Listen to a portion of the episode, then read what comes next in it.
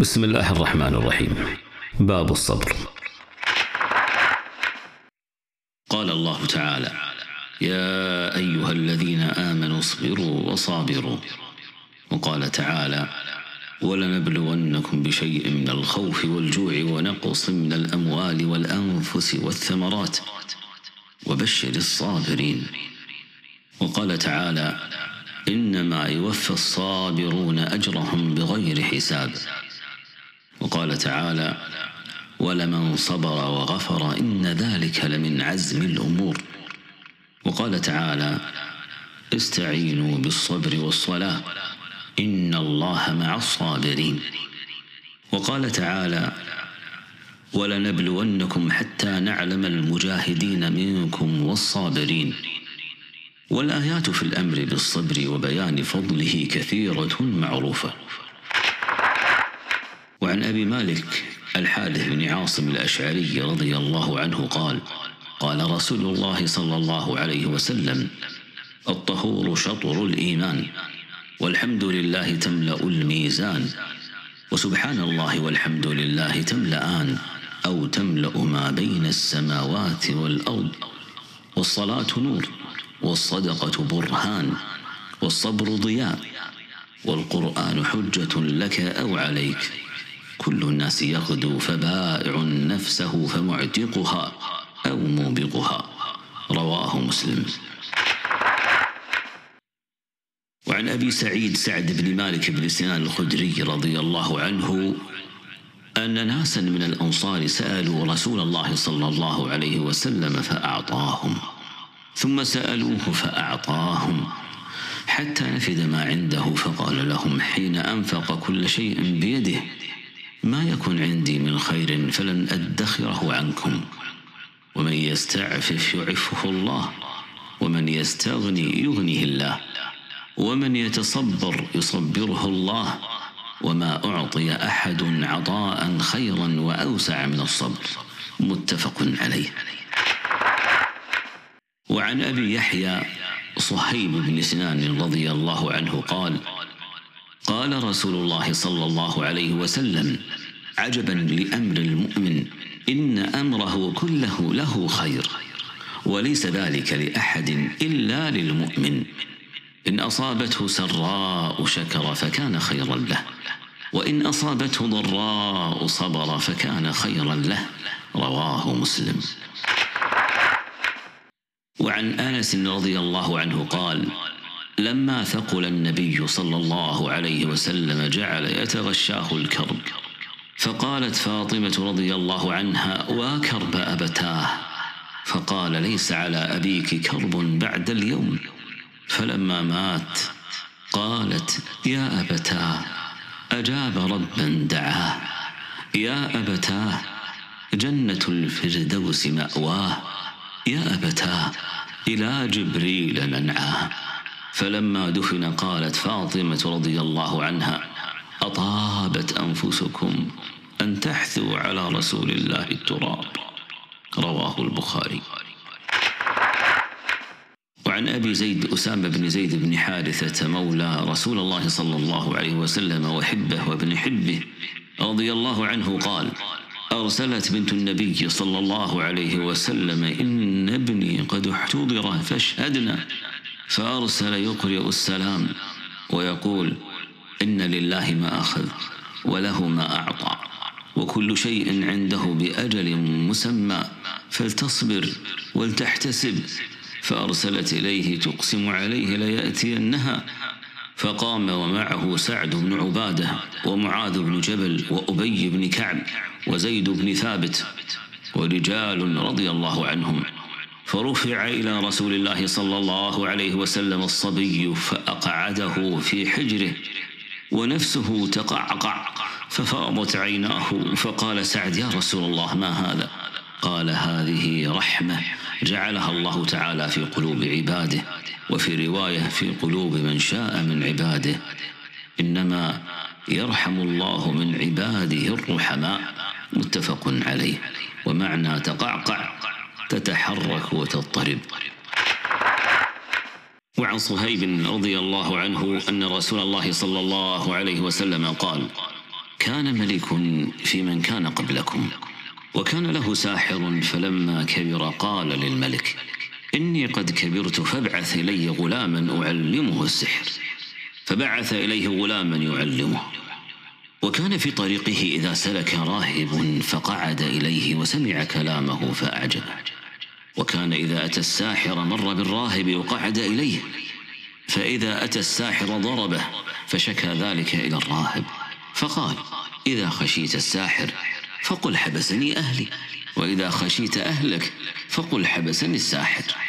فبينما هو على ذلك إذ أتى على دابة عظيمة حبست الناس فقال اليوم أعلم الساحر أفضل أم الراهب أفضل. فأخذ حجرا فقال اللهم إن كان أمر الراهب أحب إليك من أمر الساحر فاقتل هذه الدابة. حتى يمضي الناس فرماها فقتلها. ومضى الناس فأتى الراهب فأخبره. فقال له الراهب أي بني أنت اليوم أفضل مني. قد بلغ من أمرك ما أرى وإنك ستبتلى. فإذا ابتليت فلا تدل علي. وكان الغلام يبرئ الأكمه والأبرص ويداوي الناس من سائر الأدواء. فسمع جليس للملك وكان قد عمي فأتاه بهداية كثيرة فقال له ما ها هنا لك أجمع إن أنت شفيتني؟ فقال إني لا أشفي أحدا إنما يشفي الله تعالى فإن آمنت بالله تعالى دعوت الله فشفاك. فآمن بالله تعالى فشفاه الله تعالى فأتى الملك فجلس إليه كما كان يجلس فقال له الملك من رد عليك بصرك؟ قال ربي. قال ولك رب غيري. قال ربي وربك الله. فأخذه فلم يزل يعذبه حتى دل على الغلام. فجيء بالغلام.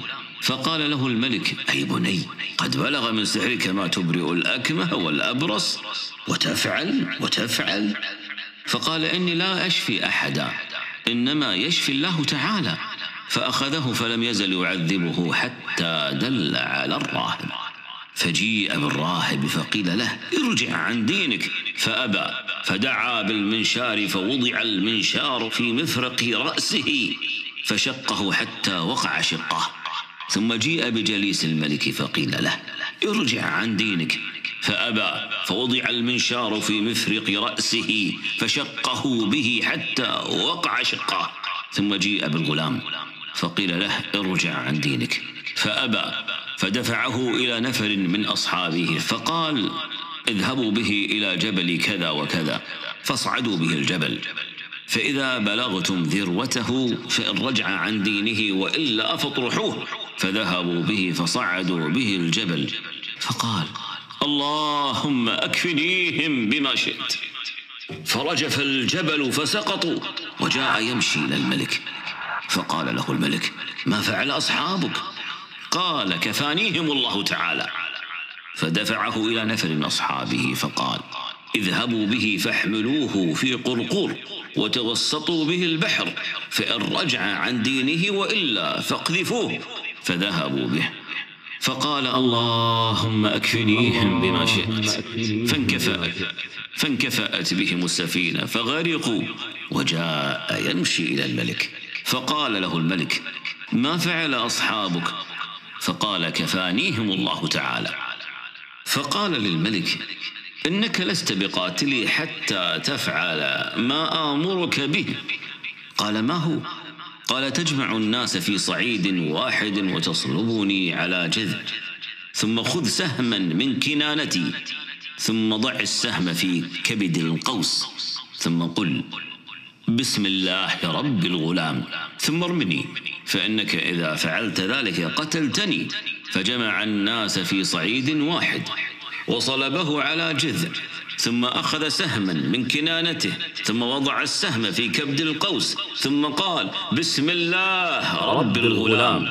رب الغلام. ثم رماه فوقع في صدغه فوضع يده على صدغه فمات. فقال الناس آمنا برب الغلام. فأتي الملك فقيل له أرأيت ما كنت تحذر؟ قد والله نزل بك حذرك. قد آمن الناس فأمر بالأخدود بأفواه السكك فخدت وأضرم فيها النيران. وقال من لم يرجع عن دينه فاقحموه فيها. أو قيل له اقتحم ففعلوا. حتى جاءت امرأة ومعها صبي لها فتقاعست أن تقع فيها. فقال لها الغلام يا أمة اصبري فإنك على الحق. رواه مسلم. ذروة الجبل أعلى وهي بكسر الذال المعجمة وضمها والقرقور بضم القافين نوع من السفن. والصعيد هنا الأرض البارزة والأخدود الشقوق في الأرض كالنهر الصغير. وأضرم أوقد وانكفأت أي انقلبت وتقاعست توقفت وجبنت.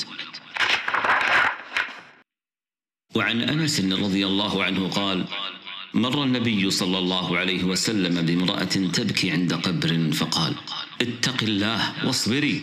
فقالت إليك عني فإنك لم تصب بمصيبتي ولم تعرف.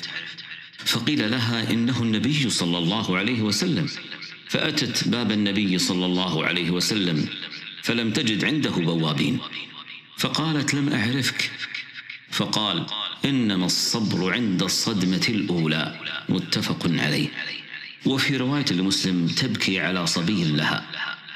قال الإمام النووي في شرحه لصحيح مسلم في الحديث الأمر بالمعروف والنهي عن المنكر مع كل أحد والإعتذار إلى أهل الفضل إذا ساء الإنسان أدبه معهم. وفيه ما كان عليه النبي صلى الله عليه وسلم من التواضع وأنه ينبغي للإمام والقاضي إذا لم يحتج إلى بواب ألا يتخذه. وعن أبي هريرة رضي الله عنه أن رسول الله صلى الله عليه وسلم قال يقول الله تعالى ما لعبد المؤمن عندي جزاء إذا قبضت صفيه من أهل الدنيا ثم احتسبه إلا الجنة. رواه البخاري. وعن عائشة رضي الله عنها أنها سألت رسول الله صلى الله عليه وسلم عن الطاعون فأخبرها أنه كان عذابا يبعثه الله تعالى على من يشاء فيجعله الله تعالى رحمة للمؤمنين.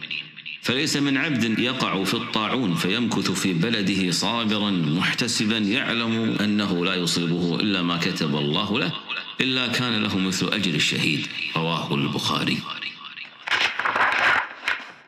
وعن أنس رضي الله عنه قال سمعت رسول الله صلى الله عليه وسلم يقول إن الله عز وجل قال إذا ابتليت عبدي بحبيبتيه فصبر عوضته منهما الجنة. يريد عينيه. رواه البخاري. وعن عطاء بن أبي رباح قال قال لي ابن عباس رضي الله عنهما ألا أريك امرأة من أهل الجنة؟ فقلت بلى. قال هذه المرأة السوداء. أتت النبي صلى الله عليه وسلم فقالت إني أصرع وإني أتكشف. فادعو الله تعالى لي. قال إن شئت صبرت ولك الجنة وإن شئت دعوت الله تعالى أن يعافيك. فقالت أصبر. فقالت إني أتكشف فادعو الله ألا أتكشف. فدعا لها متفق عليه. وعن أبي عبد الرحمن عبد الله بن مسعود رضي الله عنه قال كأني أنظر إلى رسول الله صلى الله عليه وسلم يحكي نبيا من الأنبياء. صلوات الله وسلامه عليهم. ضربه قومه فأدموه وهو يمسح الدم عن وجهه ويقول اللهم اغفر لقومي فإنهم لا يعلمون. متفق عليه. وعن أبي سعيد وأبي هريرة رضي الله عنهما عن النبي صلى الله عليه وسلم قال ما يصيب المسلم من نصب ولا وصب ولا هم ولا حزن ولا أذى ولا غم حتى الشوكة يشاكها إلا كفر الله بها من خطاياه. متفق عليه. والوصب المرض. وعن ابن مسعود رضي الله عنه قال دخلت على النبي صلى الله عليه وسلم وهو يوعك فقلت يا رسول الله إنك توعك وعكا شديدا. قال أجل إني أوعك كما يوعك رجلان منكم. قلت ذلك أن لك أجرين. قال أجل. ذلك كذلك. ما من مسلم يصيبه أذى شوكة فما فوقها إلا كفر الله بها من سيئاته وحطت عنه ذنوبه كما تحط الشجرة ورقها. متفق عليه. والوعك مغث الحمى وقيل الحمى. وعن أبي هريرة رضي الله عنه قال قال رسول الله صلى الله عليه وسلم من يرد الله به خيرا يصب منه. رواه البخاري. وضبط يصب بفتح الصاد وكسرها. يصب ويصب. وعن أنس رضي الله عنه قال قال رسول الله صلى الله عليه وسلم لا يتمنين أحدكم الموت لضر أصابه فإن كان لابد فاعلا فليقل اللهم أحيني ما كانت الحياة خيرا لي وتوفني إذا كانت الوفاة خيرا لي. متفق عليه. وعن أبي عبد الله خباب بن الأرت رضي الله عنه قال شكونا إلى رسول الله صلى الله عليه وسلم وهو متوسد بردة له في ظل الكعبة. فقلنا ألا تستنصر لنا؟ ألا تدعو لنا؟ فقال قد كان من قبلكم يؤخذ الرجل فيحفر له في الأرض. فيجعل فيها ثم يؤتى بالمنشار فيوضع على رأسه فيجعل نصفين ويمشط بأمشاط الحديد ما دون لحمه وعظمه ما يصده ذلك عن دينه. والله ليتمن الله هذا الأمر. حتى يسير الراكب من صنعاء إلى حضر موت لا يخاف إلا الله والذئب على غنمه ولكنكم تستعجلون. رواه البخاري. وفي رواية وهو متوسد بردة وقد لقينا من المشركين شدة. وعن ابن مسعود رضي الله عنه قال لما كان يوم حنين آثر رسول الله صلى الله عليه وسلم ناسا في القسمة فأعطى الأقرع بن حابس مئة من الإبل وأعطى عيين بن حصن مثل ذلك وأعطى ناسا من أشراف العرب. وآثرهم يومئذ في القسمة. فقال رجل والله إن هذه قسمة ما عدل فيها وما أريد فيها وجه الله. فقلت والله لأخبرن رسول الله صلى الله عليه وسلم فأتيته فأخبرته بما قال فتغير وجهه حتى كان كالصرف ثم قال فمن يعدل إذا لم يعدل الله ورسوله؟ ثم قال يرحم الله موسى قد أوذي بأكثر من هذا فصبر. فقلت لا جرم لا أرفع إليه بعدها حديثا. متفق عليه. وقوله كالصرف هو بكسر الصاد المهملة وهو صبغ أحمر. وعن أنس رضي الله عنه قال قال رسول الله صلى الله عليه وسلم إذا أراد الله بعبده الخير عجل له العقوبة في الدنيا. وإذا أراد الله بعبده الشر أمسك عنه بذنبه حتى يوافي به يوم القيامة. وقال النبي صلى الله عليه وسلم إن عظم الجزاء من عظم البلاء وإن الله تعالى إذا أحب قوما ابتلاهم فمن رضي فله الرضا ومن سخط فله السخط. رواه الترمذي وقال حديث حسن. وعن أنس رضي الله عنه قال كان ابن لأبي طلحة رضي الله عنه يشتكي فخرج أبو طلحة فقبض الصبي. فلما رجع أبو طلحة قال ما فعل ابني؟ قالت أم سليم وهي أم الصبي هو أسكن ما كان فقربت إليه العشاء فتعشى ثم أصاب منها. فلما فرغ قالت وار الصبي. فلما أصبح أبو طلحة أتى رسول الله صلى الله عليه وسلم فأخبره فقال أعرستم الليلة قال نعم. قال اللهم بارك لهما. فولدت غلاما فقال لي أبو طلحة احمله حتى تأتي به النبي صلى الله عليه وسلم وبعث معه بتمرات فقال أمعه شيء؟ قال نعم تمرات فأخذها النبي صلى الله عليه وسلم فمضغها ثم أخذها من فيه فجعلها في في الصبي ثم حنكه وسماه عبد الله متفق عليه. وفي رواية للبخاري قال ابن عيينة فقال رجل من الأنصار فرأيت تسعة أولاد كلهم قد قرأوا القرآن يعني من أولاد عبد الله المولود. وفي رواية لمسلم مات ابن لأبي طلحة من أم سليم فقالت لأهلها لا تحدث أبا طلحة بابنه حتى أكون أنا أحدثه. فجاء فقربت إليه عشاء فأكل وشرب ثم تصنعت له أحسن ما كانت تصنع قبل ذلك. فوقع بها. فلما أن رأت أنه قد شبع وأصاب منها قالت يا أبا طلحة أرأيت لو أن قوما أعاروا عاريتهم أهل بيت فطلبوا عاريتهم ألهم أن يمنعوهم؟ قال لا. قالت فاحتسب ابنك. قال فغضب ثم قال تركتني حتى إذا تلطخت ثم أخبرتني بابني فانطلق حتى أتى رسول الله صلى الله عليه وسلم فأخبره بما كان فقال رسول الله صلى الله عليه وسلم بارك الله في ليلتكما. قال فحملت.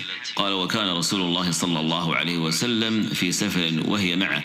وكان رسول الله صلى الله عليه وسلم إذا أتى المدينة من سفر لم يطرقها. طروقا فدنوا من المدينة فضربها المخاض فاحتبس عليها أبو طلحة. وانطلق رسول الله صلى الله عليه وسلم قال يقول أبو طلحة إنك لتعلم يا رب أنه يعجبني أن أخرج مع رسول الله صلى الله عليه وسلم إذا خرج وأدخل معه إذا دخل وقد احتبست بما ترى. تقول أم سليم يا أبا طلحة ما أجد الذي كنت أجد؟ انطلق. فانطلقنا وضربها المخاض حين قدمنا فولدت غلاما. فقالت لي أمي يا أنس لا يرضعه أحد حتى تغدو به على رسول الله صلى الله عليه وسلم. فلما أصبح احتملته فانطلقت به إلى رسول الله صلى الله عليه وسلم وذكر تمام الحديث. وعن أبي هريرة رضي الله عنه أن رسول الله صلى الله عليه وسلم قال ليس الشديد بالسرعة إنما الشديد الذي يملك نفسه عند الغضب. متفق عليه. والسرعة بضم الصاد وفتح الراء أصله عند العرب من يصرع الناس كثيرا. وعن سليمان بن صرد رضي الله عنه قال كنت جالسا مع النبي صلى الله عليه وسلم ورجلان يستبان أحدهما قد احمر وجهه وانتفخت أوداجه فقال رسول الله صلى الله عليه وسلم إني لأعلم كلمة لو قالها لذهب عنه ما يجد. لو قال أعوذ بالله من الشيطان الرجيم. ذهب منه ما يجد. فقالوا له إن النبي صلى الله عليه وسلم قال تعوذ بالله من الشيطان الرجيم. متفق عليه. وعن معاذ بن أنس رضي الله عنه أن النبي صلى الله عليه وسلم قال من كظم غيظا وهو قادر على أن ينفذه دعاه الله سبحانه وتعالى على رؤوس الخلائق يوم القيامة حتى يخيره من الحور العين ما شاء رواه أبو داود والترمذي وقال حديث حسن. وعن أبي هريرة رضي الله عنه أن رجلا قال للنبي صلى الله عليه وسلم أوصني. قال لا تغضب. فرددها مرارا. قال لا تغضب. رواه البخاري. وعن أبي هريرة رضي الله عنه قال قال رسول الله صلى الله عليه وسلم لا يزال البلاء بالمؤمن والمؤمنة في نفسه وولده وماله حتى يلقى الله تعالى وما عليه خطيئة. رواه الترمذي وقال حديث حسن صحيح. وعن ابن عباس رضي الله عنه قال قدم عيينة بن حصن فنزل على ابن أخيه الحر ابن قيس وكان من النفر الذين يدنيهم عمر رضي الله عنه وكان القراء أصحاب مجلس عمر رضي الله عنه ومشاورته كهولا كانوا أو شبانا. فقال عيينة لابن أخيه يا ابن أخي لك وجه عند هذا الأمير فاستأذن لي عليه. فاستأذن فأذن له عمر فلما دخل قال هي يا ابن الخطاب فوالله ما تعطينا الجزل ولا تحكم فينا بالعدل. فغضب عمر رضي الله عنه حتى هم أن يوقع به. فقال له الحر يا أمير المؤمنين إن الله تعالى قال لنبيه صلى الله عليه وسلم خذ العفو وأمر بالعرف وأعرض عن الجاهلين وإن هذا من الجاهلين فوالله ما جوزها عمر حين تلاها. وكان وقافا عند كتاب الله تعالى. رواه البخاري. وعن ابن مسعود رضي الله عنه أن رسول الله صلى الله عليه وسلم قال إنها ستكون بعدي أثرة وأمور تنكرونها. قالوا يا رسول الله فما تأمرنا؟ قال تؤدون الحق الذي عليكم وتسألون الله الذي لكم. متفق عليه. والأثرة الانفراد بالشيء عمن له فيه حق. وعن أبي يحيى أسيد بن حضير رضي الله عنه أن رجلا من الأنصار قال يا رسول الله ألا تستعملني كما استعملت فلانا؟ فقال إنكم ستلقون بعدي أثرة فاصبروا حتى تلقوني على الحوض. متفق عليه. وأسيد بضم الهمزة وحضير بحاء مهملة مضمومة وضاد معجمة مفتوحة والله أعلم. وعن أبي إبراهيم عبد الله بن أبي أوفى رضي الله عنهما أن رسول الله صلى الله عليه وسلم في بعض أيامه التي لقي فيها العدو انتظر حتى إذا مالت الشمس قام فيهم فقال يا أيها الناس لا تتمنوا لقاء العدو. واسألوا الله العافية. فإذا لقيتموهم فاصبروا واعلموا أن الجنة تحت ظلال السيوف. ثم قال النبي صلى الله عليه وسلم اللهم منزل الكتاب ومجري السحاب وهازم الأحزاب اهزمهم وانصرنا عليهم. متفق عليه وبال